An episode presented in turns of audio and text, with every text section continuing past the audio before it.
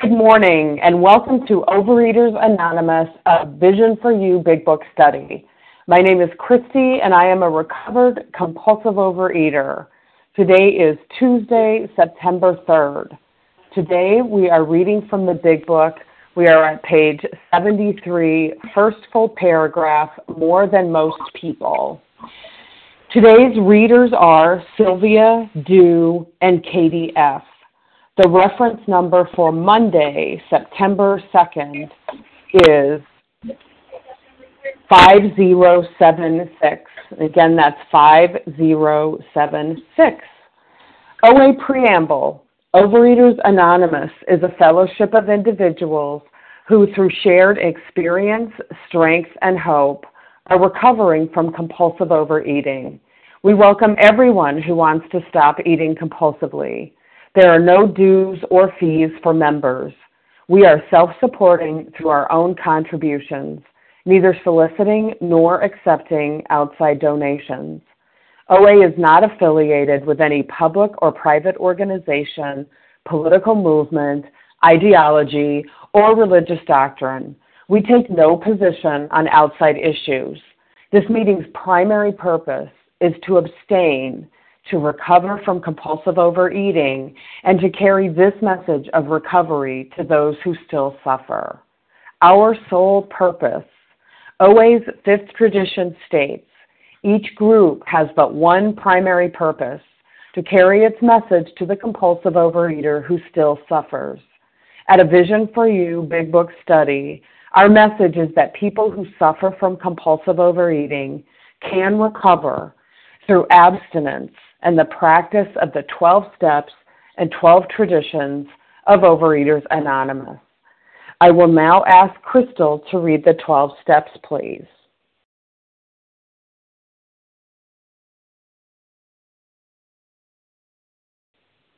Crystal, can I have you press star one to unmute your phone?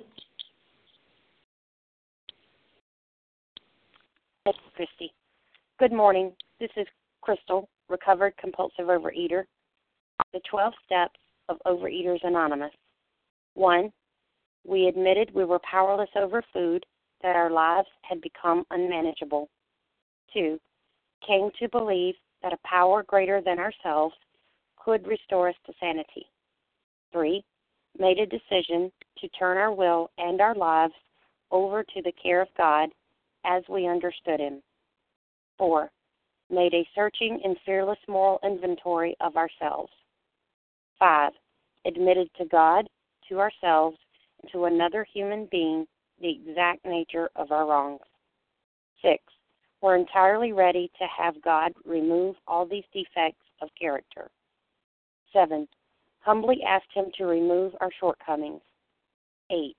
Made a list of all persons we had harmed and became willing to make amends to them all. 9. Made direct amends to such people wherever possible, except when to do so would injure them or others. 10. Continue to take personal inventory, and when we were wrong, promptly admitted it. 11. Sought through prayer and meditation to improve our conscious contact with God as we understood Him, praying only for knowledge of His will for us and the power to carry that out. 12. Having had a spiritual awakening as the result of these steps, we tried to carry this message to compulsive overeaters and to practice these principles in all our affairs. I pass. Thank you, Crystal. I will now ask Ann S. to read the traditions, please. Hi, good morning. This is Ann, compulsive overeater from Pennsylvania. The 12 traditions. 1. Our common welfare should come first personal recovery depends upon OA unity. Two, for our group purpose, there is but one ultimate authority, a loving God, as he may express himself in our group conscience. Our leaders are but trusted servants, they do not govern. Three, the only requirement for OA membership is a desire to stop eating compulsively. Four, each group should be autonomous except in matters affecting other groups or OA as a whole. Five, each group has but one primary purpose to carry its message to the compulsive overeater who still suffers. Six, an OA group ought never endorse, finance, or lend the OA name to any related facility or outside enterprise, lest not problems of money, property, and prestige divert us from our primary purpose. 7. Every OA group ought to be fully self supporting, declining outside contributions. 8. Overeaters Anonymous should remain forever non professional, but our service centers may employ special workers. 9. OA as such ought never be organized, but we may create service boards or committees directly responsible to those they serve. 10. Overeaters Anonymous has no opinion on outside issues. Hence, the OA name will never be drawn into public controversy. 11. Our public relations policy is based on attraction rather than promotion. We need always maintain personal anonymity at the level of press, radio, film, television, and other public media of communication. 12. Anonymity is the spiritual foundation of all these traditions, ever reminding us to place principles before personalities. Thank you. I pass. Thank you, Anne. How our meeting works. Our meeting focuses on the directions for recovery described in the Big Book of Alcoholics Anonymous. We read a paragraph or two from the literature, then stop and share on what was read. Anyone can share, but we ask that you keep your sharing to the topic and literature we are discussing and that you keep your share to approximately three minutes. Singleness of purpose reminds us to identify as compulsive overeaters only. Our abstinence requirement for moderators is one year, and for readers is six months. There is no abstinence requirement for sharing on topic. This meeting does request that your sharing be directly linked to what was read. We are sharing what the directions in the Big Book mean to us. To share, press star one to unmute. Once you are done sharing, let us know by saying pass. Then press star one to mute your phone. In order to have a quiet meeting, everyone's phone except the speaker's should be muted. Today we resume our study of the Big Book. We're on page 73, first full paragraph on the page. And I will ask Sylvia to begin reading, please. Good morning, Christy. Good morning, fellows. This is Sylvia, recovered compulsive overeater in upstate New York. Can you hear me, Christy? I can. Go ahead. I wanted to make sure I wasn't still muted. Um, more than most people, the alcoholic leads a double life. He is very much the actor. To the outer world, he presents his stage character. This is the one he likes his fellows to see. He wants to enjoy a certain reputation, but knows in his heart he doesn't deserve it. Important paragraph, like like everything in the book, and this very much applied to what was going on in my life because I was so disconnected. Um, I spent my whole life trying to make sure that you thought I was okay. Um, and and I did. To the outer world, he presents a stage character. I looked absolutely successful. I had a good career. I had a stable marriage. I had successful children. Um, we were had relatively good finances um, we had the accoutrements, and um, and so it looked okay. But the the thing is, is that I knew something was wrong with me, and I knew that I was a fraud. Whether I was a fraud or not, I knew that I, you know, I hadn't, I hadn't earned my reputation. That I really, I think I knew in my heart, whether it was true or not, it didn't matter. That uh, I wasn't worthy of even the position I had at my workforce, um, and that that I I knew that there was something wrong with me. So it says he knows in his heart he doesn't deserve it, and so what happens, and what happened with me is that working the steps and trying it, it reconciles us into one person that has you know i think we we call it uh uh i had my i got my soul intact um i was i was so um divided about what i thought about myself that i was sure i wasn't worth anything or i was worth more than you but never equal no less no more i that's where i wasn't so it's by working the steps that we get realigned and reconciled to that I'm exactly who I'm supposed to be. I'm earning what I'm supposed to earn. It it just I am okay. And um that is the full completion for me of the steps is to to know that you know I am not perfect and it says in the book I'm not a saint but it's but I am okay. I'm doing exactly the best I can every day one day at a time. And the biggest difference is that it doesn't if I am spiritually fit and that's the big if I am spiritually fit, it doesn't matter what you or other people think about me because I know it has to be what God and I think of me. You know that that that's that's the deal breaker. And uh, before recovery, it I wanted everyone to think okay of me because I didn't, and that exactly describes this paragraph. And with that, I pass. Thank you. Thank you, Sylvia. Who else would like to share on this paragraph?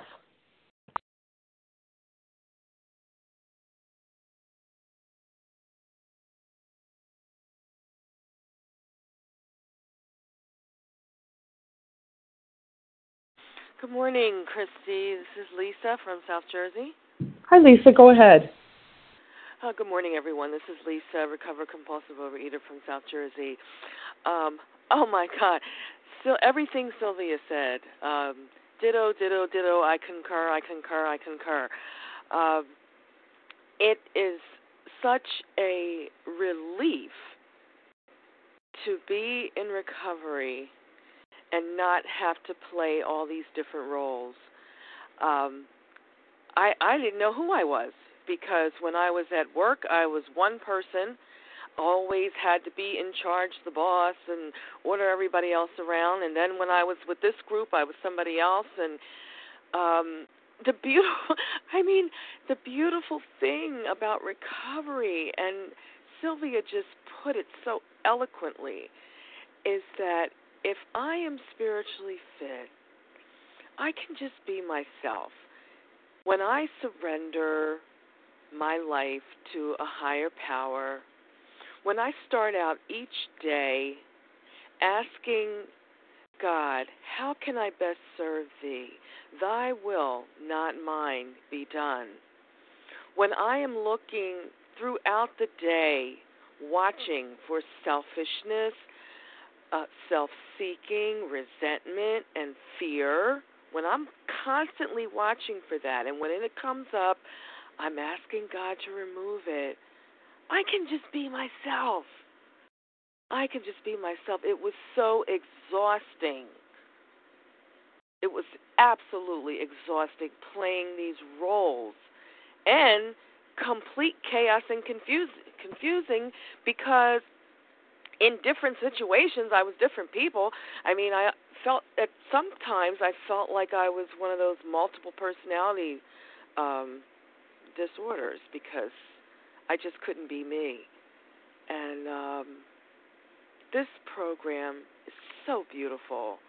And if you're new and you're if it seems daunting, all you need is a little little bit of willingness and willingness to take direction from another recovered person to follow the guidelines in this book. And you can be free. I'm free. Oh, oh, I'm free to be me today. And if I I have to echo this. I have to say it because in my heart I mean it. I cared so much about what you thought of me. Today, I know that if I am in line with God's will, I really don't care what you think. And I don't mean it in an arrogant way or because I love all of you and I'm I love this program, but my life is in God's hands and I am God's servant, and that is the way I choose to live each and every day. And I thank God for this program. I thank each one of you for your recovery and the inspiration that you are each day. Thank you for allowing me to share. With that, I pass. Thank you, Lisa. Who else would like Hello. to share on this paragraph? This is Linda. Can I share? Sure, Linda, go ahead. Hi, this is this Linda. Is Colorado. Okay, Linda, go ahead, and then we'll catch you uh, as soon as Linda's done. This is Linda, a compulsive overeater. I'm from Virginia. And I um, actually kind of took this to an extreme as far as playing the parts. I didn't know who I was growing up as a child, I didn't trust who I was. Um, and I would eat to almost burst out of that that that uh, quandary.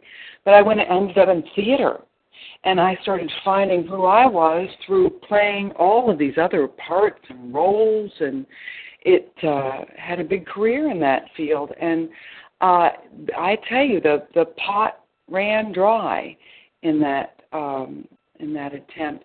And I'm so grateful I found this program.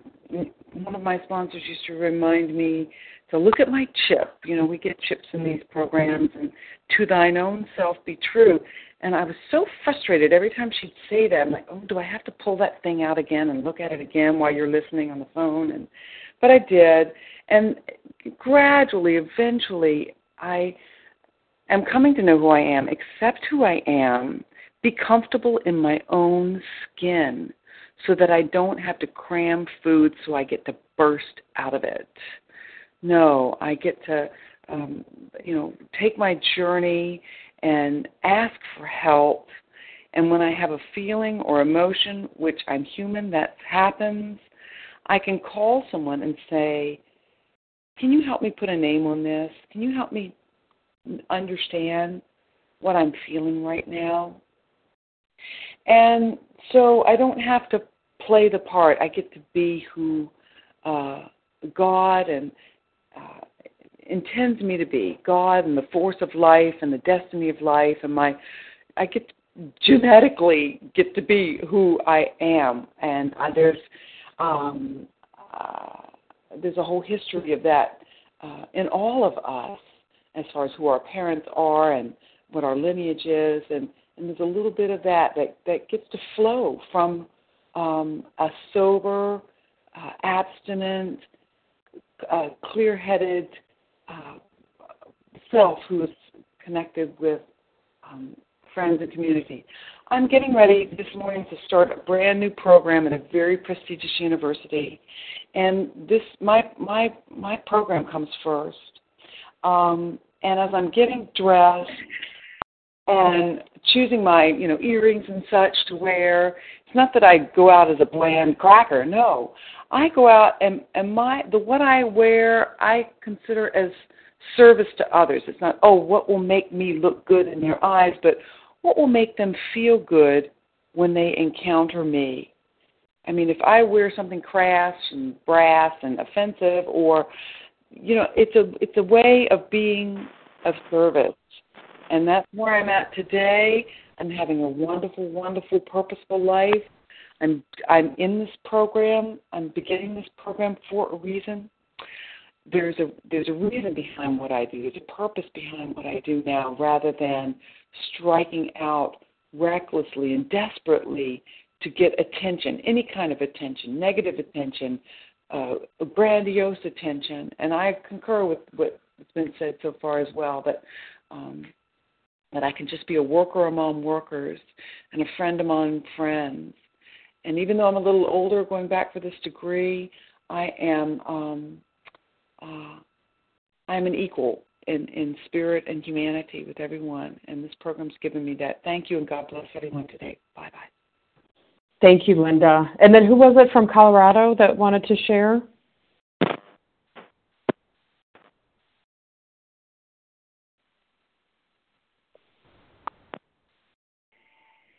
This is Sharon in Colorado, compulsive overeater. Can you hear me? Sure can. Go ahead. Yep, sure can. Go ahead, Sharon. All right. Thanks, Christy. Um, I just wanted to comment on this paragraph because I too, it's just more than most people, the alcoholic leads a double life and is very much the actor to the outer world to present his stage character.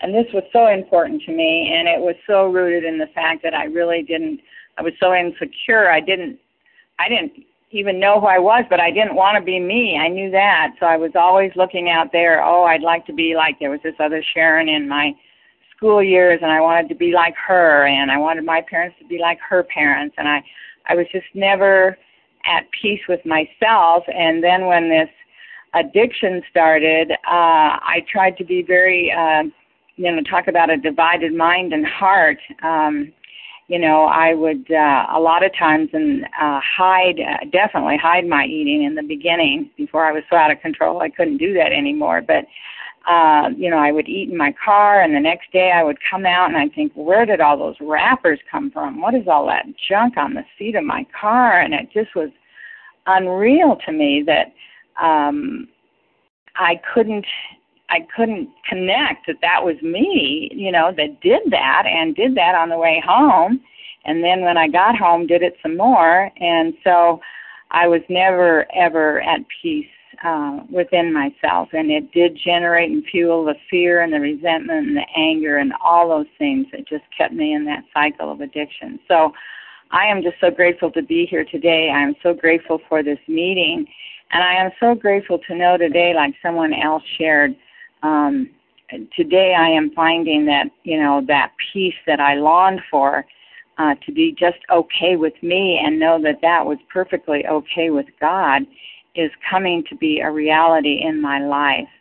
And I still struggle sometimes because I still want everyone to like me and I still, you know, do this, do that, but I have the tools today to get that turned around right away. And I'm in the process of doing the fourth and fifth step and seeing uh, these sick mind thoughts of mine that uh, just continued to keep me in that um, vicious cycle of of eating and fear and resentment and and so I'm just so grateful to all of you on the line and I encourage all the new people. I'm a old timer who's now a new timer again and I'm just so grateful to be here. Thank you. I pass. Thank you, Sharon. Who else would like to share on this paragraph? Sue. I'm sorry? Uh, this is Sue. Hi, Do. I can't hear you too well. Can you speak up a little bit and you can go ahead? Sure. This can. Can you hear me now? Yes. Yep, that's better. Thank you. Great. Yeah. Um. Hi. This is Sue. I'm a compulsive overeater. I know it. Uh, it says more than most, the alcoholic leads a double life. And when I think about a double life, I think about a hypocrite. And you know, and it's um it's so nicely written here and I I, I love the grace that this book has for the alcoholic compulsive overeater, you know, where where they word things and and and they're basically saying that, you know, that we lead double lives that we've been the hypocrite. We've we present ourselves um one way one day to one person and another day another way to another person. And and it's it becomes a habit and it becomes a pattern of our behavior. And it becomes so ingrained in us that it becomes natural. And then you you add the component of compulsive overeating with that. You know you bring in the disease where we go on these sprees and we get confused where we don't we can't after a time differentiate the false from the truth. And you know and then that complicates things because then when that bit of honesty comes up in us you know um where we realize oh my god you know i i messed up. I i did horrible things in my life. And you know and especially when i was compulsive overeating you know maybe i i stole from my spouse, you know, from from the food account and went and you know, or the bill account or the expense account, and then I went and used it on my binging, or you know, or took off from my job and didn't show up at work on time, and I didn't do the things that I was supposed to do because I was so busy binging, you know, and and that's what it's talking about here. It's talking about the dishonesty that goes on with our behavior over a period of time, you know, in hiding things, you know, in covering things up. And you know, and and we practice that so much that it becomes almost second nature. And here we are at step 5, where we have to admit to God, to ourselves and to another human being the exact nature of our wrongs. How in the world are we going to do that?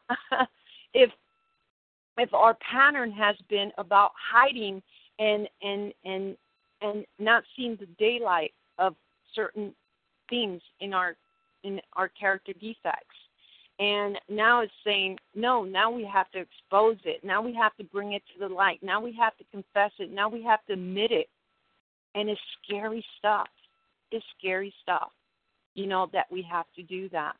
And i i love it because you know it says we don't have to worry about that because it's going to show us exactly precisely how we need to do this. And here it's going to give us some further instructions on how to go about this. And and the great thing is that you know we have some essentials to recovery which is honesty open mindedness and willingness. And as long as we have those they're indispensable. They can't be gotten rid of because they're so valuable that they will help us you know those those principles those tools that we have in this program of recovery which we've already been learning from step one which was honesty. Then we have the faith. Then we have the integrity and the courage. You know, these are principles that we are already adding to our tool belt that will help us get get through this this fifth step. And um, and that's what I see here. And with that, I pass. Thank you, Do. Who else would like to share on this paragraph? This is Lois. Leah. Sally? Uh, let's see. I heard Lois. I heard Leah. And then why don't we start there, and then I'll catch the other folks when we're done here. So go ahead, Lois. Hi, thank you, thank you, uh, Melanie. Good morning, everyone. Um, this is Lois, recovered in Massachusetts, and you know, as I as I reflect about what was just being read, um, I, I grew up in an alcoholic family, and and I, I was full of fear. I was full of fear before I ever picked up food, you know. Uh, but I was full of fear, and and I was always alert and uh, I knew that what you wanted from me, and and what what I what I tried to be. So I began to um, just live my life that way. You know, I want I needed to be liked, I needed to be approved of, and and all my life this ruled what I how I behaved, how, what I achieved. You know, how I achieved, how I wanted to be perfect. You know, the fear inside of me was was was very was very was great and and I used many different things in order to to get myself comfortable to feel safe and and therefore you know I I didn't know I didn't have I didn't have my own values I knew what you wanted from me. I knew what they wanted from me. I knew what I wanted to be. You know, I admired many people. So therefore, I became an actor. Of course I did. And it wasn't all good. You know, I'm not saying my actions were all good. Of course not. I was dishonest. I was resentful. You know, uh, I just thought I never got my own way. How come? How come I never get my own way? So therefore, this was where I. This was the person I brought. You know, to this recovery program, and and it was it was it was that I was an empty vessel and I fed myself with many different things. You know, I I did whatever I could to get you to like me or to get me to like me you know, so that I could live in my own skin. So when I was presented with, you know, the, the steps and I heard what was being shared, you know, for me it was it was very hopeful. It was a hopeful situation. And and when I when I learned too that I I didn't have to um I didn't have to change you. I didn't have to do all this, you know, put on these performances. For me, it was it was a relief and and so therefore you know when i did my fourth step and then and then i learned about my selfishness which to me was a terrible terrible disease selfishness like god i never thought i was selfish you know i was always doing what you wanted me to do that you know and i began to to see that and i began to understand with god's help and a sponsor's help that you know i i could I could change, that it was okay to admit this so that uh, the Lord could take it away and therefore, you know, I began to to do the best I could with step five, and um, and you know I'm, I didn't do it perfectly. I know that today, but you know I, I could always add to that. So I just wanted to say that that you know that, that this this is if if you're doing these these steps and you're right at this step, you're right where you're supposed to be for for whatever's going on in your life. If you're a compulsive overeater, the answers are here for you. So I just want to say thank you for letting me share, and I will pass. Thank you, Lois. Leah, go ahead. Thank you so much. Good morning, everybody. Good morning, Christy. My name is Leah. I'm a recovered compulsive overeater. More than most people, the alcoholic leads a double life. He is very much the actor. To the outer world, he presents his stage character. I mean, I don't know about you. I can certainly tell you about my disease that uh, you know, I had a rough time living. and I had a rough time living since I was a little kid. Um I had this unmanageability in my life and uh this anxious apartness. You know, I was tortured by loneliness even though in a room with uh, a bunch of uh, kindergartners I felt like I just couldn't fit. You know, I had that separation from a very very young age and um you know was was uh you know had a rough time living. I mean, my my main relationships that were being developed were with uh, Captain Crunch and Little Debbie. So, uh, you know, I became this compulsive overeater. Um, and you know, in order to be a good practicing compulsive overeater, uh, you have to be a con artist. You have to lie, you have to cheat, con, manipulate um, you know, justify, rationalize. These were a few tools in my toolkit. And of course, you know, developing resentments over the years allowed me to transfer all the blame of this life of mine to others and play the role of victim. And so I had decades of this kind of behavior where I couldn't be honest with myself. I certainly wasn't honest with other people. I had layers and layers of rationalization and justification. And of course, that further separated me. Uh, I threw up these masks of, um, you know, being jovial and and happy but meanwhile behind the scenes as my disease progressed um, you know, I had a feeling like I was going crazy. I was overwhelmed with guilt feelings. I had the sense of impending doom. I, uh, you know, woke up with those four horsemen that we all know so well terror, bewilderment, fear, and frustration and despair um and i was contemplating suicide every once in a while. So you know during the day i would throw up this mask and had no credibility. And behind the scenes i was feeling like um you know i just couldn't uh walk this planet comfortably. So you know these masks certainly separated me and i continued to be tormented by these memories by unresolved conflicts by fears guilt remorse those all haunted me. Well, here comes the program of recovery, and here comes step five, you know, which is an opportunity for me to get honest, entirely honest with somebody else for the first time in my life.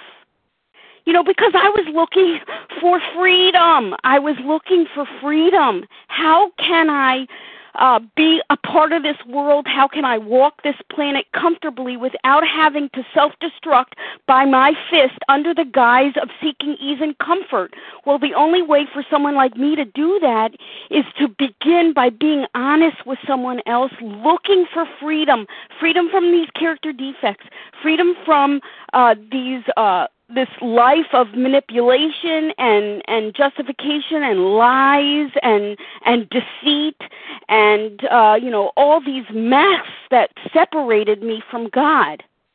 So what what did I have to do in order to get a new relationship with my creator? What were the obstacles that were standing between me and this God that could save me from myself? Well, that's exactly what starts to get torn away is that separation, those barriers. And step five was that opportunity, the beginning of true kinship with man and God. And what a relief it was. And with that, I pass. Thanks. Thank you, Leah. Who else would like to share before we move to the next paragraph? This is Sally. This is Leah. Okay, Sally, and then Leah. Go ahead, Sally. Thank you, Christy. Sally recovered in South Jersey. I know a lot of great things have been said about this, but um, I think this needs to be said as well. I remember um, almost 20 years ago, I went um, down to Nashville, um, and I was in a recording studio, and all over the recording studio were these little chameleons, these little porcelain chameleons. And I said to the guy who was the producer, why are these here? And he said, oh, that's kind of like my thing. I love these little chameleons. And I don't know why, but here it was 20 years ago. I thought to myself, I looked up this thing, this chameleon, and uh, it looks like a little uh, lizard. And it talked about the fact that the chameleon has these camouflage capacities. And for some reason, it just struck me for the first time in my young 30s oh my goodness, I am just like this chameleon. I do this, I camouflage myself. Everywhere I go, I alter myself just a little bit so that I fit in, so that I can be really a great people pleaser. How can they not like me when I'm so much like them? And if I can alter myself just a little so that they see that, oh yeah, I'm a lot like you, then maybe you'll like me and maybe maybe you'll be comfortable with me. And so I realized that was me. I was the chameleon. For so many years, I was the camouflage expert.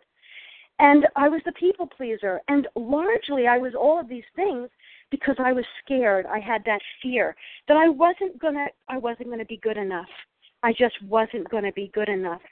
And when we read this paragraph, more than most people, the alcoholic leads a double life. Sure, there's lots of people out there who lead a double life, but more than most people, we lead a double life. Why? Because we're not sure of who we are, because we don't like ourselves, even if we do know who we are, that we have to alter ourselves.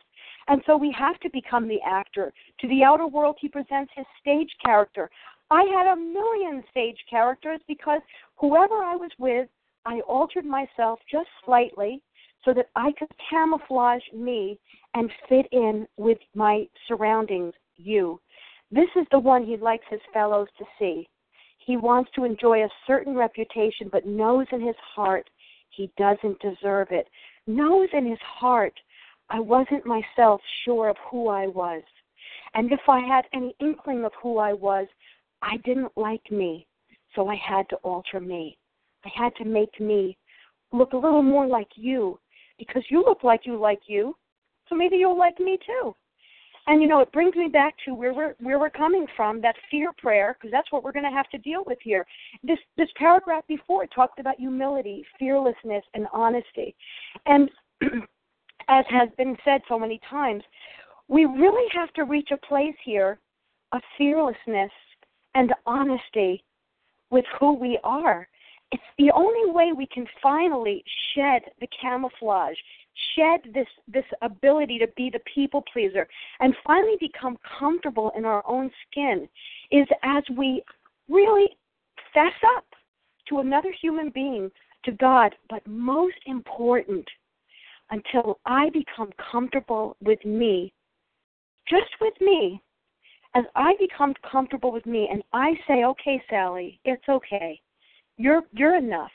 And we have page 68 to remind us that we can we ask him to remove our fear. And this is specifically right here our fear of not being good enough that that i have to camouflage myself because i'm just not enough. And maybe you'll like me if i look more like you and direct our attention to what he would have us be. And as we take our eyes off of our this i really feel like for me it's speaking a lot about my identity and who i was and I didn't have a strong identity. I didn't, and if I had one, I didn't like what it looked like. But I can finally ask God, who am I? And I can start embracing who I am and stop the camouflage, stop the people pleasing, stop the chameleon behavior, and most importantly, lay down the fear and take a look. Who am I? Who am I within the framework of my God? He's my creator. He's in the process of recreating me. And that's what I'm finding out here. Thanks for letting me share. With that, I pass. Thank you, Sally. And Leah, go ahead.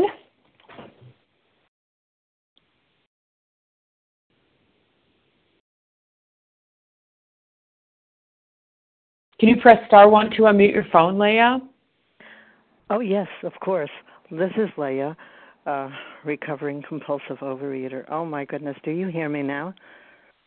Yes, yes, yes. we hear you just fine. Go ahead. Okay. Okay, okay. I, I, I well, first of all, I want to thank Sally so, so very much. Um, uh, okay. When the first, very first time I read this, more than most people, the alcoholic leads a double life. It was like a punch into my heart. It was like, wait, wait a minute. Who else does this? Who else does that? this is really something that was really very much a part of me but i didn't know that other people also do these these things the alcoholic does this the overeater does this and then everything came back wow this is this is really really huge very very huge and so um what i what i found from this was not only my fear but to face when I when I did my fourth step and my fifth step to face everything and when I faced it I realized I so much want to be loved. I want to be loved by you, by by everyone, and I'll do anything in, my, in the world just so that you love me because I don't love myself. And then I realized that I had to give this over to God and you know what? God does love me. And I realized that all the gratitudes that I re- that I do every day, and I, I talk about every day, and I write every day. This is not a double thing. This is not a, a double life. This is very, very true. And then I started to realize, my goodness, I do love myself, and I started acceptance and the acceptance is so huge. And with that, I'll pass. Thank you. Thank you, Leah. We're going to move on to the next paragraph. Do, would you please read that for us? Good morning. This is Sue, uh, compulsive overeater. Can you hear me well? Yes, go ahead, Do. Okay. So psychologists are inclined to agree with us. We have spent thousands of dollars for examinations. We know but few instances where we have given these doctors a fair break. We have seldom told them the whole truth, nor have we followed their advice. Unwilling to be honest with these sympathetic men, we were honest with no one else. Small wonder many in the medical profession have a low opinion of alcoholics and their chance for recovery. Um, wow, what I see here is you know, the fact that we haven't given these doctors a fair break and you know, and they're in the service of helping people. And it says that they have um we have seldom been honest with them. And they are people that are sympathetic men that they they're in a position to help us.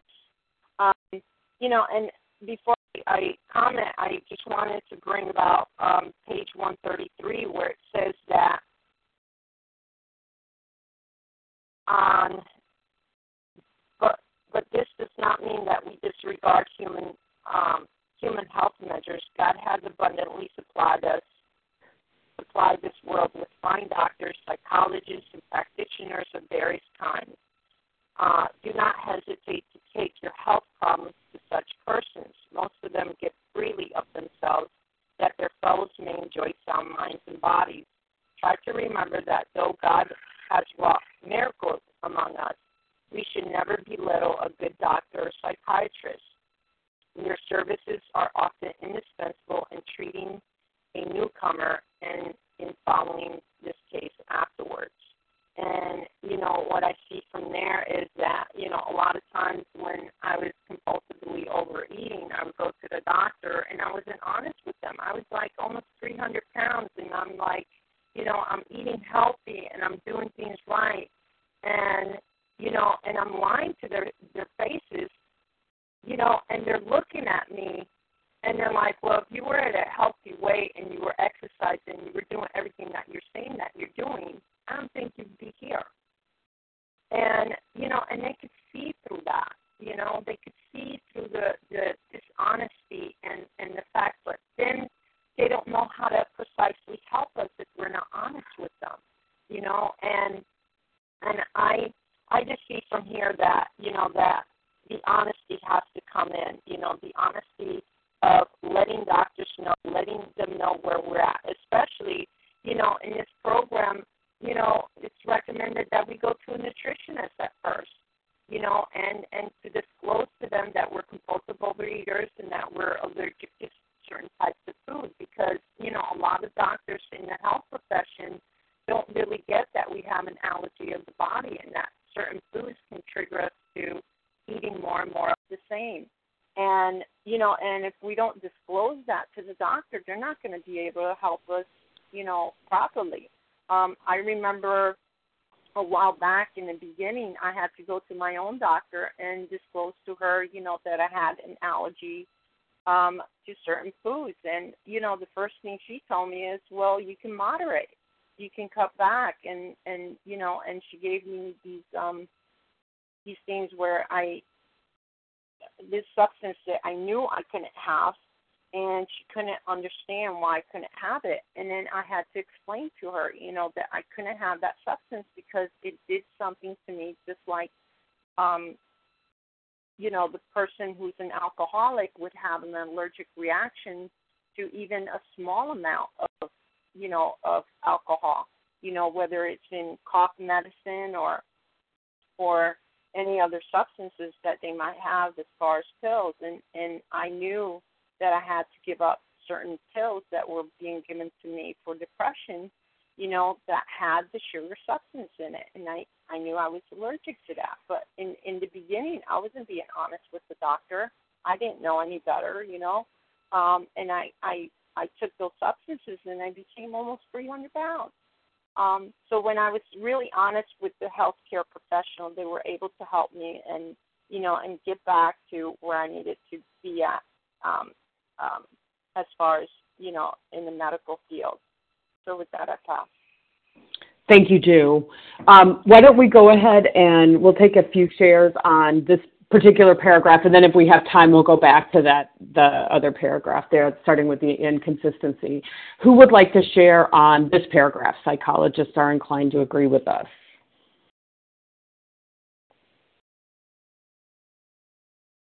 You'll need to press star one to unmute your phone, please.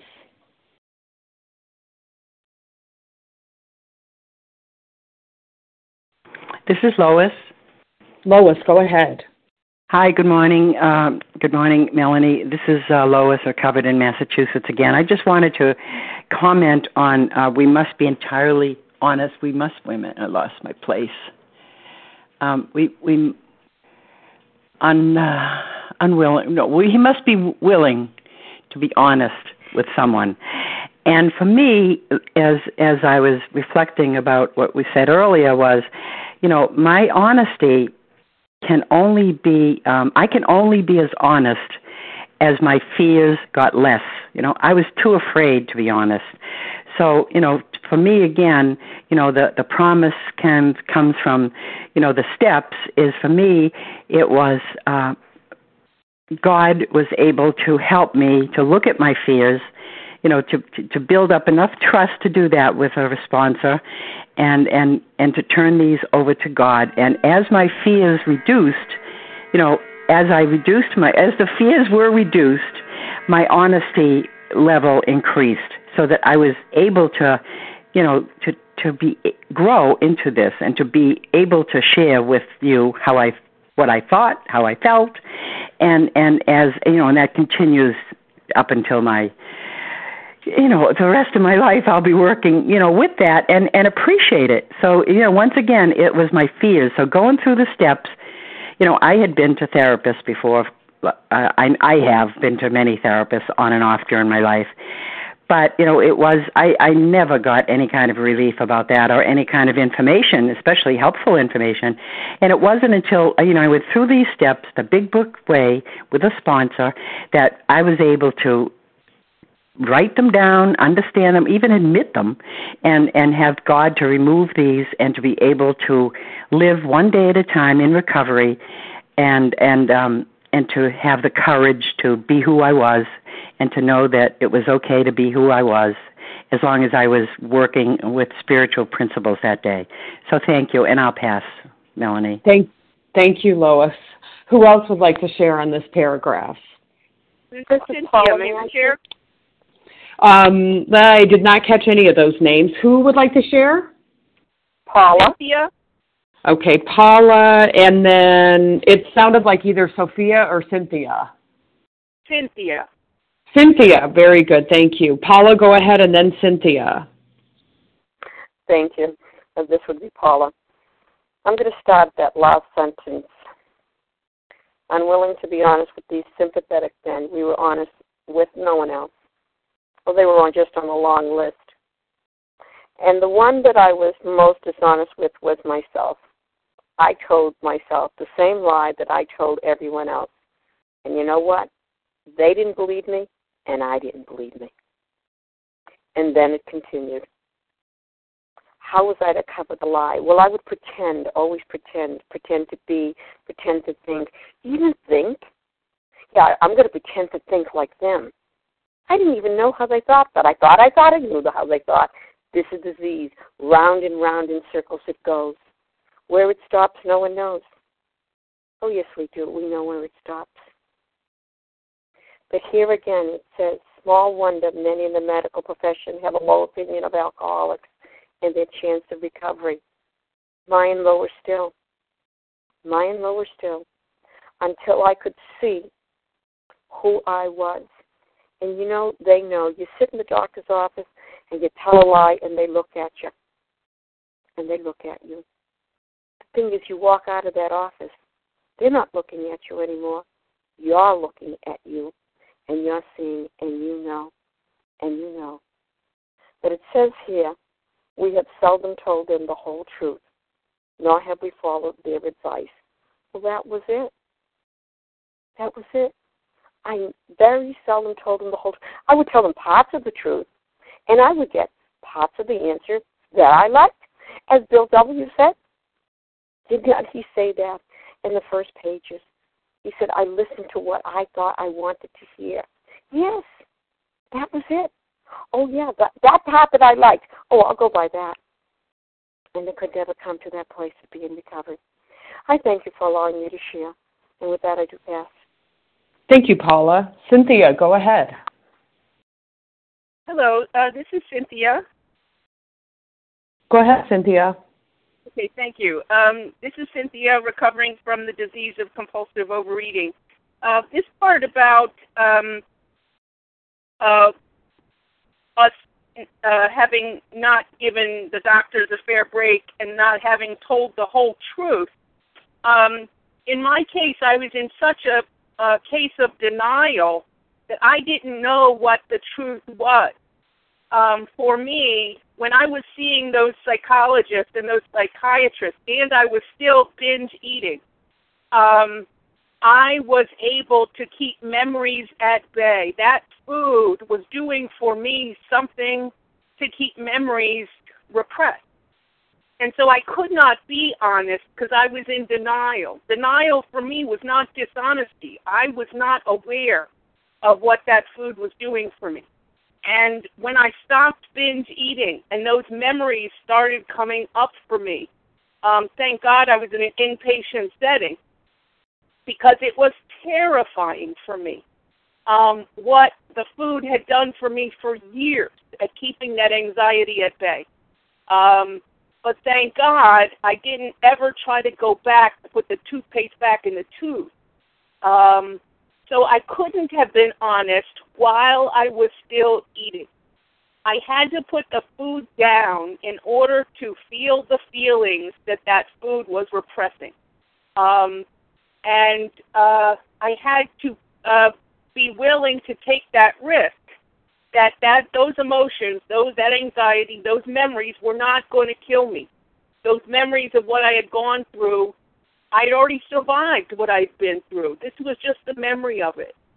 So for anyone who is afraid to feel their feelings, please know that you've already been through whatever it is you're remembering. Um, so with that, I will pass. Thank you. Thank you, Cynthia. We've got time for one more three minute uh, share on this paragraph before we close up. Who would like to close out?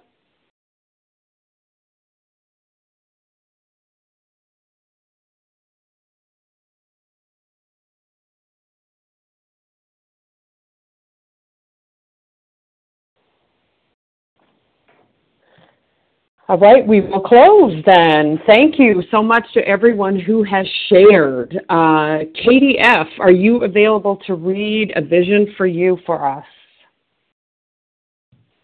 This is Katie, a recovered compulsive overeater. Our book is meant to be suggestive only. We realize we know only a little. God will constantly disclose more to you and to us. Ask Him in your morning meditation what you can do each day for the man who is still sick. The answers will come if your own house is in order. But obviously, you cannot transmit something you haven't got. See to it that your relationship with Him is right, and great events will come to pass for you and countless others. This is the great fact for us. Abandon yourself to God as you understand God. Admit your faults to Him and to your fellows. Clear away the wreckage of your past. Give freely of what you find and join us. We shall be with you in the fellowship of the Spirit, and you will surely meet some of us as you trudge the road of happy destiny. May God bless you and keep you until then. Pass.